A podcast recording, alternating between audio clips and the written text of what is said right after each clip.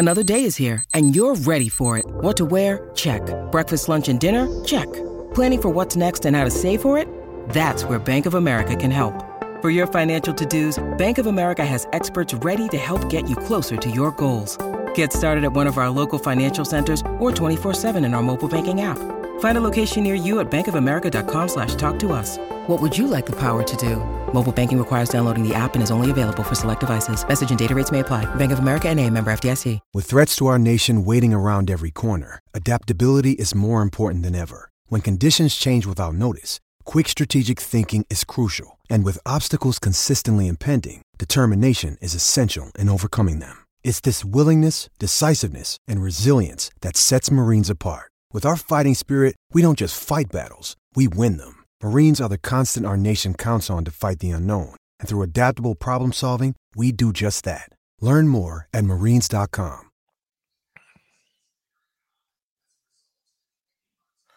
Welcome into the Talking Tide podcast on the Belly Up Podcast Network. I am Chase Goodbread, the sports columnist with the Tuscaloosa News.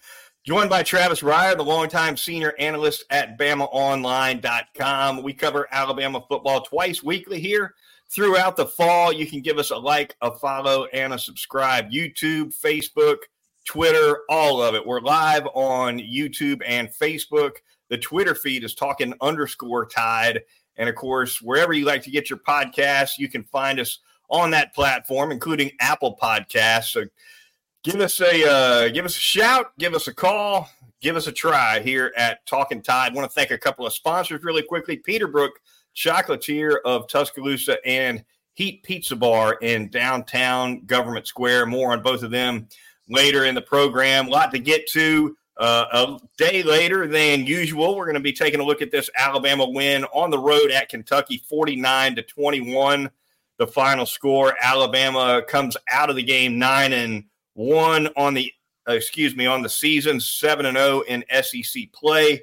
Uh, and Travis, they clinched the West. They'll get Georgia, which is now, of course, ten and zero and seven and zero. Let's just start right there before we get into the game. Uh, I didn't have, and I and, and I wrote this in, from Lexington. I had LSU winning the West. Not afraid to say it. I thought they were the best looking team in the preseason. Alabama proved me wrong. They get it done. They win the division for the 15th time in 32 years of SEC divisional play. It's the last year, of course, for divisional play in the league. They get it done. They'll be taking on those Bulldogs in Atlanta. Yeah, the only thing that gave me pause about LSU back in the preseason, I think in the preseason, you had every right to think that LSU was the better team. And certainly Jayden Daniels showed you one of those reasons once again on Saturday night in that performance against Florida. But just the schedule, you know, knowing that that game with Alabama was going to be in Tuscaloosa, plus it was going to be in November, and the potential for this team, this Alabama team, to make the needed strides before that matchup with the Tigers. Now, I don't know if if Alabama was as steady in making that climb to that point as maybe some of us expected, but they got there nonetheless and got the job done. It is an amazing feat. Seven out of the last 10 from the West for Alabama, uh, 15 all time is the, the, the SEC record. Uh, and again, so much of this attributable to Nick Saban and the job he's done. No doubt about it. Uh, the win over Kentucky again, 49 to 21 hot start for the Crimson Tide, Travis, and we haven't seen a lot of hot starts from Alabama this season. We've seen slow starts, especially offensively, for the Crimson Tide for most of the year. Not the case in Lexington. They had 21 points before Kentucky had a yard of offense. That's how fast they came out of the gate in this one. And uh, they did end up giving up 21 points. One of them was kind of a, uh, a little bit of a cheapy touchdown against the the twos toward the end of the game. But this was a dominant performance and probably as close to uh, a full 60 minute game that they've played. The good news for Nick Saban is the previous week he pretty much said that about the LSU game. And now a week later, you have maybe a more complete performance against Kentucky. So it is a team that is ramping up at exactly the right time of the season. you know, and to do it without a couple of defensive starters, you know, understanding Kentucky isn't LSU offensively, especially where the quarterback accountability is concerned, as far as um, you know what you're going to deal with with Devin Leary with his legs. That's going to be pretty much non-existent. But I give Alabama eh, credit for as much as anything mindset going in there and uh, making sure early to take that commanding lead and uh, absolutely the offense continued to to carry over a pretty good start against LSU to Kentucky and that's maybe the best sign of of anything. Yeah, they took the crowd out of the game really from the get go.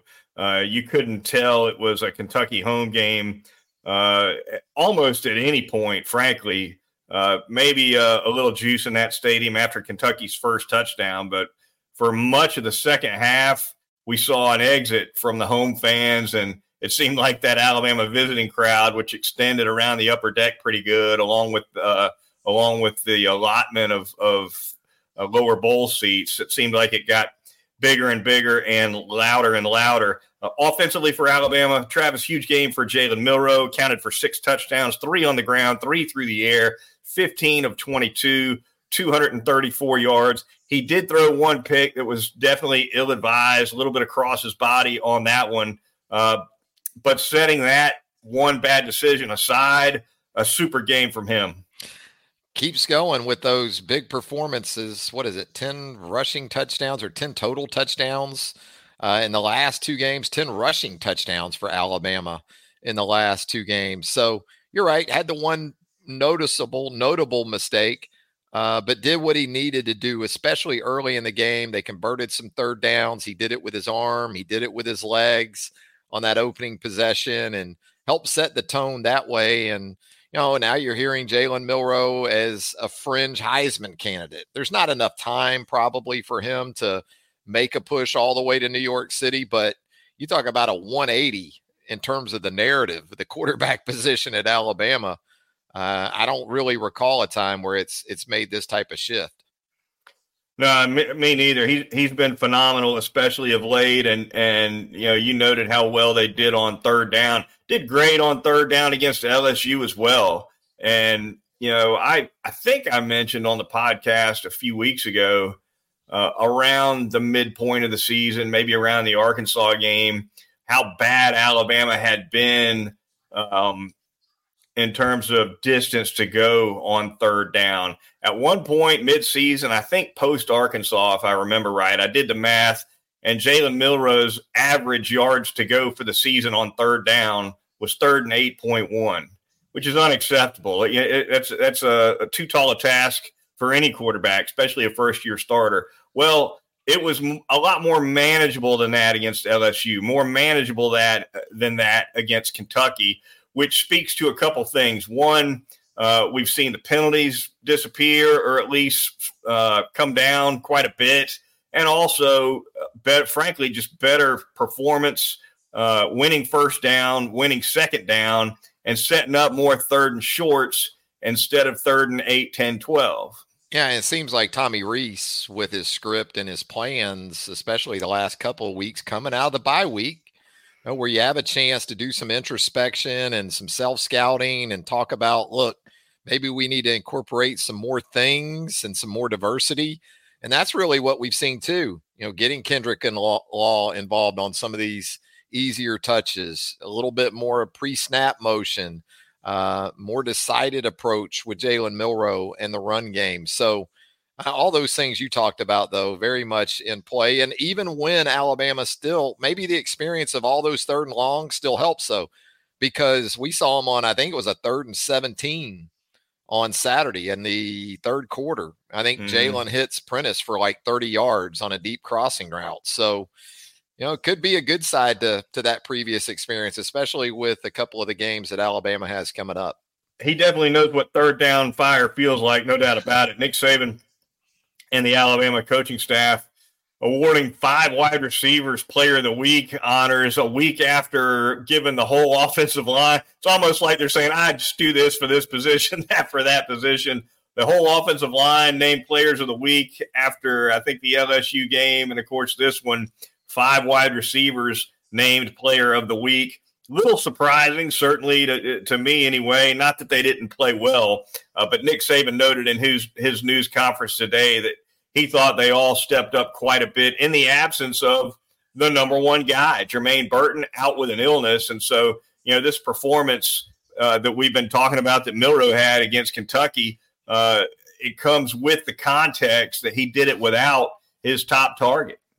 Yeah. And th- again, one of the things that you can look at positively about not having Burton is that this is an offense that even with him had spread the football around. So there's a familiarity already there with Jalen Milroe and uh, Isaiah Bond and Kobe Prentice and even Malik Benson, who needed to step it up. Jalen Hale, the freshman we saw more of earlier anyway uh, on Saturday at Kentucky. So, absolutely a lot of good stuff and a lot of good stuff uh, in perimeter blocking, too. You know, you saw that with Benson on the touchdown catch by Roydell Williams, CJ Dippre. If we extend it to the tight end position, those guys continue to do a nice job as well. Yeah, no doubt. He's been spreading about the ball around all year long. Uh, a quick look at where Alabama's at receiving wise for the season. Uh, Isaiah Bond right now tops the team in catches, Travis, with 30 on the year. Burton on top in yardage with 537. Uh, also, five touchdowns for Burton. But Kobe Prentice has gotten in there, made an impact. Um, you know, Malik Benson's gotten in there and, and, and made a few big catches as well. Uh, Niblack, 256 yards receiving. And what stands out, Travis, and this, and we've talked about the efficiency of Milroe's deep ball and the frequency with which he's been able to hit, hit stuff deep down the field. You've got Jermaine Burton right now averaging more than 20 yards a catch. Kobe Prentice averaging more than 17. Amari Niblack averaging more than 18. Uh, CJ Dippre averaging 20. And you know these guys, these guys, none of them have a ton of catches, but that speaks to what Jalen Milroe has been able to do down the field a lot. Yeah, not a big check down guy either, Jalen Milroe. So no. You know you that helps offset those sacks too. You know, you think about all the sacks that Alabama has given up this season, or Milroe has taken at times. Uh, but then when you look at the yards per catch and the explosive plays that this team makes when he isn't being sacked, it kind of helps kind of helps even out that lost yardage for sacks too. All right, let's jump over to the defensive side of the ball. Travis, the Crimson Tide, uh, really dominant, especially against the run. Ray Davis couldn't get a thing going, and and you know Alabama's run defense definitely fit the gaps and did the job. Part of it, I think, too, is Kentucky was down by so many points so early that it was a little hard for Mark Stoops to stick with the running game. Although I'll, I'll credit Stoops as a guy who I think sticks with the run, does a good job of sticking with the run game, even when he's down seven, down 14. When you're down 21 or more, it's a lot harder to do that. But regardless, uh, Alabama's run defense was outstanding. They did it without Deontae Lawson, the inside linebacker, uh, didn't play either. Yeah, it was a strong performance and did a lot of that out of their nickel package, even against two tight end sets. Alabama was able to slow down Ray Davis from its nickel. So, absolutely, we've talked about that too. Alabama's performance against running backs this season, for the most part, been really good. Jaylen Wright, whether it's uh, the Arkansas backs, whether it's more recently Ray Davis, uh, you know, uh, Logan Diggs for LSU, they've they've done a nice job uh, in that regard. And that goes back to, you know, having some of those guys inside. I don't know if Alabama, I, I know Alabama wasn't that effective in those type of situations a year ago, but Tim Keenan coming along, Tim Smith taking another step, Jaheim Oatis, player of the week this week, uh, Damon Payne, a solid depth provider. You know, those are the type of things that go a long way. Justin Eboigbe and what he's able to do either at an end position or when they move him inside.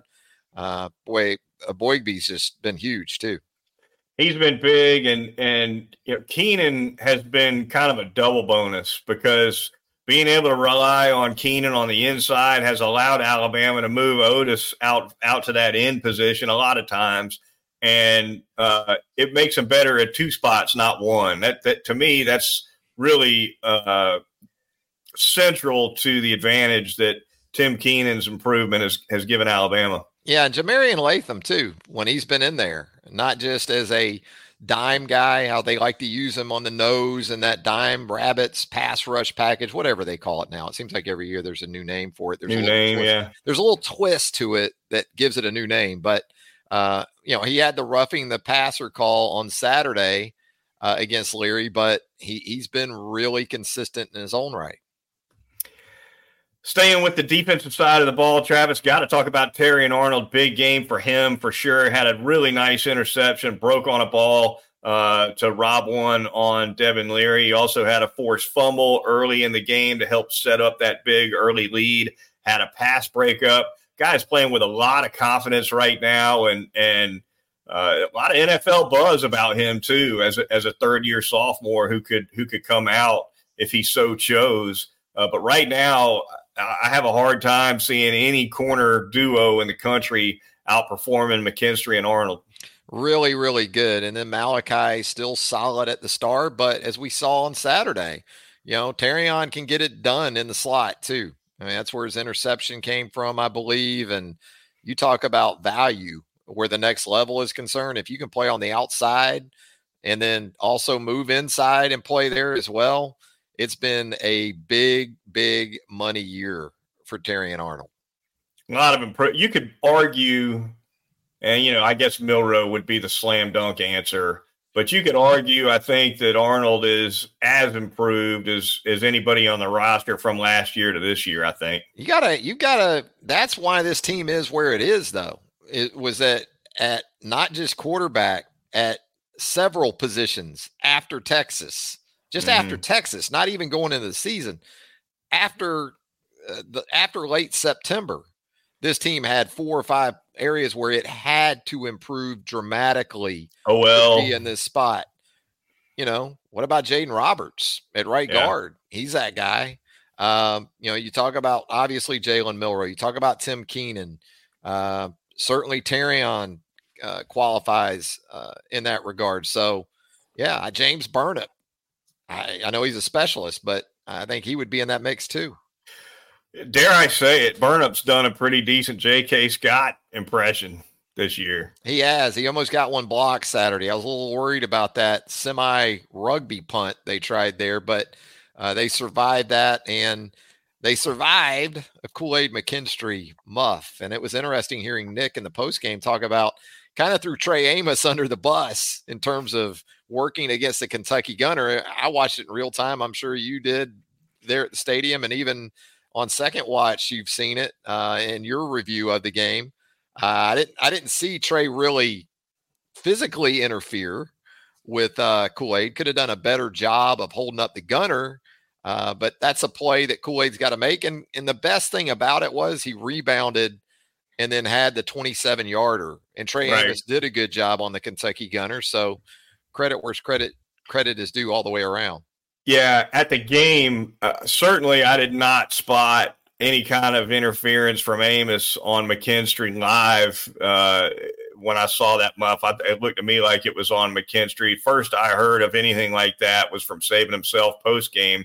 I'll lay a slight bit of blame for that on the tiny flat screens in that Kentucky press box because they're few and far between. And they're about the size of a, of a TV screen that you'd put in your kitchen. Uh, well, get, all the good ones are in Rupp Arena, you know? that's right. That's exactly right. So it was a little difficult to see replays from the press box. Otherwise, maybe I would have spotted something like that. Maybe not, but didn't no, I didn't notice your, it. Your eyes were right. Your eyes yeah. were right from the box. Um, you know, and look, I, I appreciate Nick trying to, you know, support Aid, and and then again, it, it paid off on that on that return there later in the game, and that was some some good work by the Alabama punt return unit. All right, the Talking Tide podcast on the Belly Up Podcast Network, the Twitter feed Talking underscore Tide. We're going to thank a couple of sponsors here really quickly, a couple of local sponsors. We're going to start by telling you all about Heat Pizza Bar in downtown Tuscaloosa in Government Square. Best pizza place in town. Get down there, try the pepperoni, try the standard. That's the house signature pizza. The Thai chicken pizza, outstanding as well. They've got a full bar, a great atmosphere, plenty of parking right in front of that public parking garage. Super salads, the jalapeno poppers will get it done for you as well. And of course, flat screen TVs, bigger than Kentucky's, I promise, uh, all over the place uh, at Heat Pizza Bar. So you can catch all the big games down there. Lots of fun. Frank Fleming and his staff do a fantastic job. A lot of great specials as well. Afternoons, you can get those pizzas at a great discount. And of course, they've got discounts on cocktails really throughout the day. Next time you're in mood for some great pizza, check out Heat Pizza Bar, 2256th Street in downtown Government Square. I'm going to tell you about Peterbrooke Chocolatier out there at 1530 McFarland Boulevard North in the Indian Hills section of Tuscaloosa. You got the Thanksgiving holiday coming up.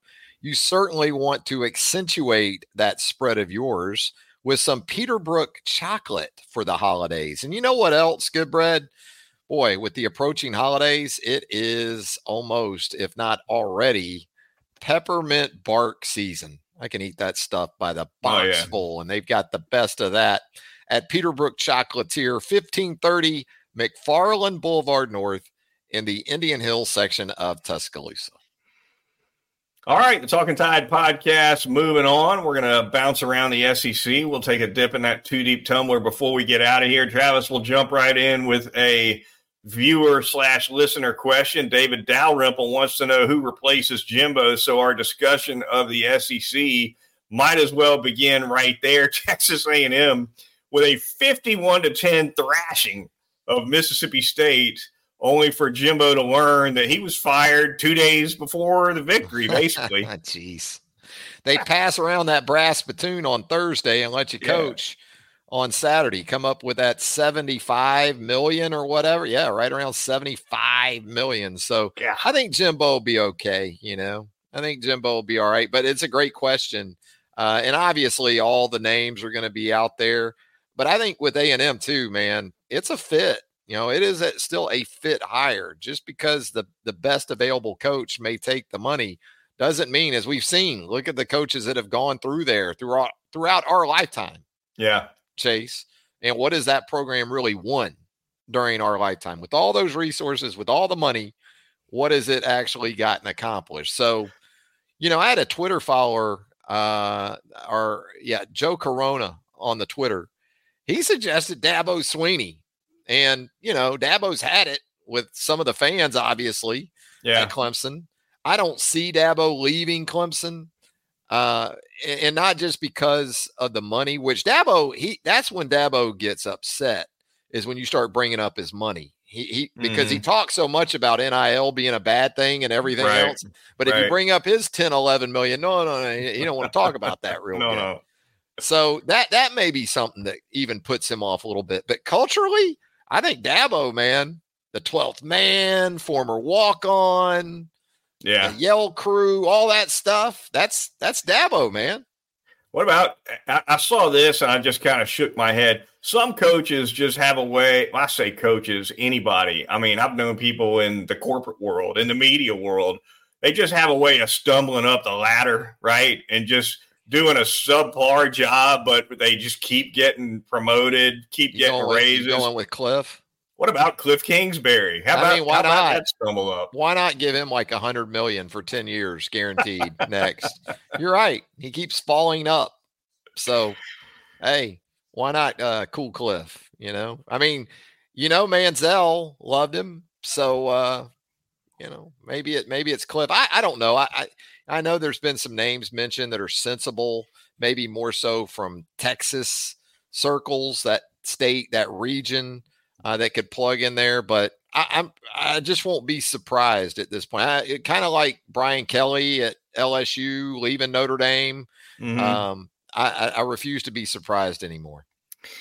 Got to mention Zach Arnett next, I guess. Fired by Mississippi State, coming off that uh, blowout loss to the aforementioned Texas A&M. Not a head coach left from that game, Travis. Just a few days after the after the game was played, but uh, Mississippi State moving on after basically one full season, roughly from Arnett. Right? If you tack on the, the interim, my dog. That's our on, mascot. Nigel. That's our yeah. show mascot. Arnett, uh, of course, was the interim guy on the tail end of the unfortunate passing of Mike Leach last year out the door with a couple games to go this year. And uh, Mississippi State, the Dogs, Yeah, looking to uh, looking to find somebody else. Those dogs are barking. I can hear them all the way from Starkville on the show. So uh, no, I, I don't. You know, it's tough. I, I, Zach Arnett, young coach, really good defensive coordinator. He'll be fine. Uh, the only thing you wish for him was that his buyout was even somewhat close to Jimbo's. It's it's not, which I'm sure played in the decision to go ahead and and make the move now. There's going to be talk on there already is about Dan Mullen. Does he come back to Starkville? Um, some other guys that might make sense. I know this much, man. A lot of coaches, a lot of sitting coaches going to get paid this all season. It's not just the guys that are going to get hired in these openings. There's going to be a lot more because the domino effect starts, and then you got to hire the guy who left the place to go to the place. And uh, boy, Jimmy Sexton, right? Just keeps on coming out smelling like a rose. Gave him a piece of ice to keep him quiet. I think he's louder with that than he was with the barking. Love it. All right, uh, real quick, Travis. Georgia blasts Ole Miss this past week. Missouri blasts Tennessee. Neither one of those games particularly close. Uh, LSU takes care of business against Florida. You mentioned that at the top of the show. Uh, the Ole Miss game, I, I, think you called it that Ole Miss probably just wouldn't have it for uh, for what they would need in Athens. That that game was uh, a route pretty quickly. I thought. Yeah, I mean, as long as Ole Miss could stay on script with Lane early in the game, it'd have a chance to make a little noise there in the first quarter, which the Rebels did. Got out to that seven to nothing lead, but from there, it just it, it wasn't much else. And uh, eventually, when the disparity in roster is usually that immense, uh, the better roster is going to take over. But I was impressed. I was still impressed with with Georgia, who got Amarius Mims back at offensive tackle, got uh, Bowers back, obviously at the tight end position. So, you know, if you're an Alabama fan watching that game last Saturday night, that was some of the things you didn't like because it looks like Georgia by the time the dogs get to Atlanta are going to be in in really good health.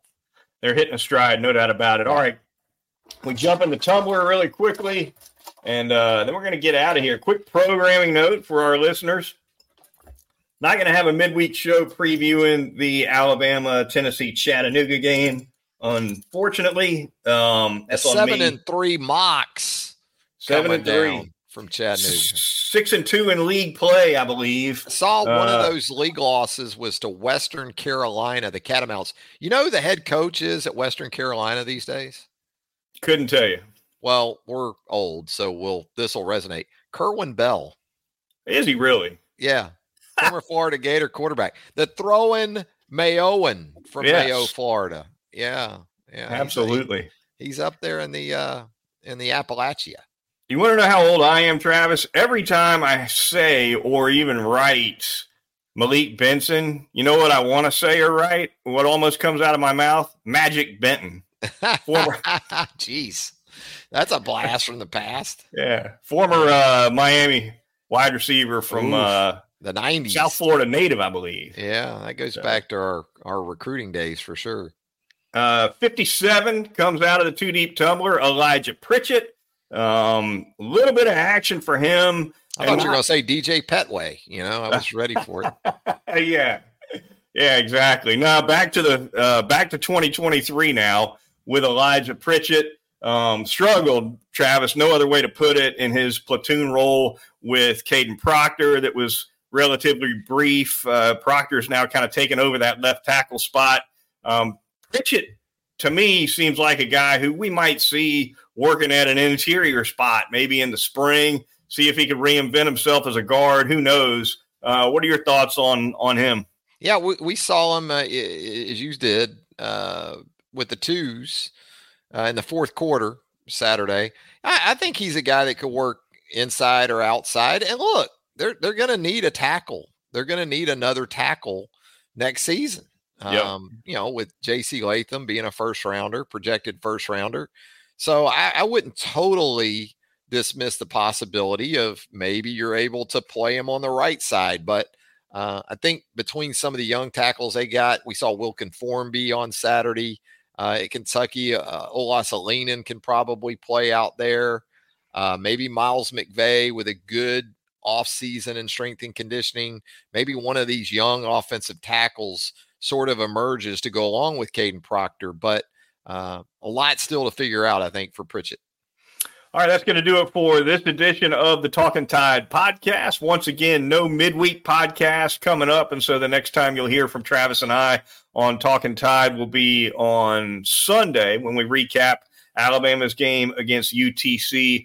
Until then, for Travis Reier of BamaOnline.com, I'm Chase Goodbread, sports columnist with the Tuscaloosa News, and we'll talk to you next time right here on Talking Tide.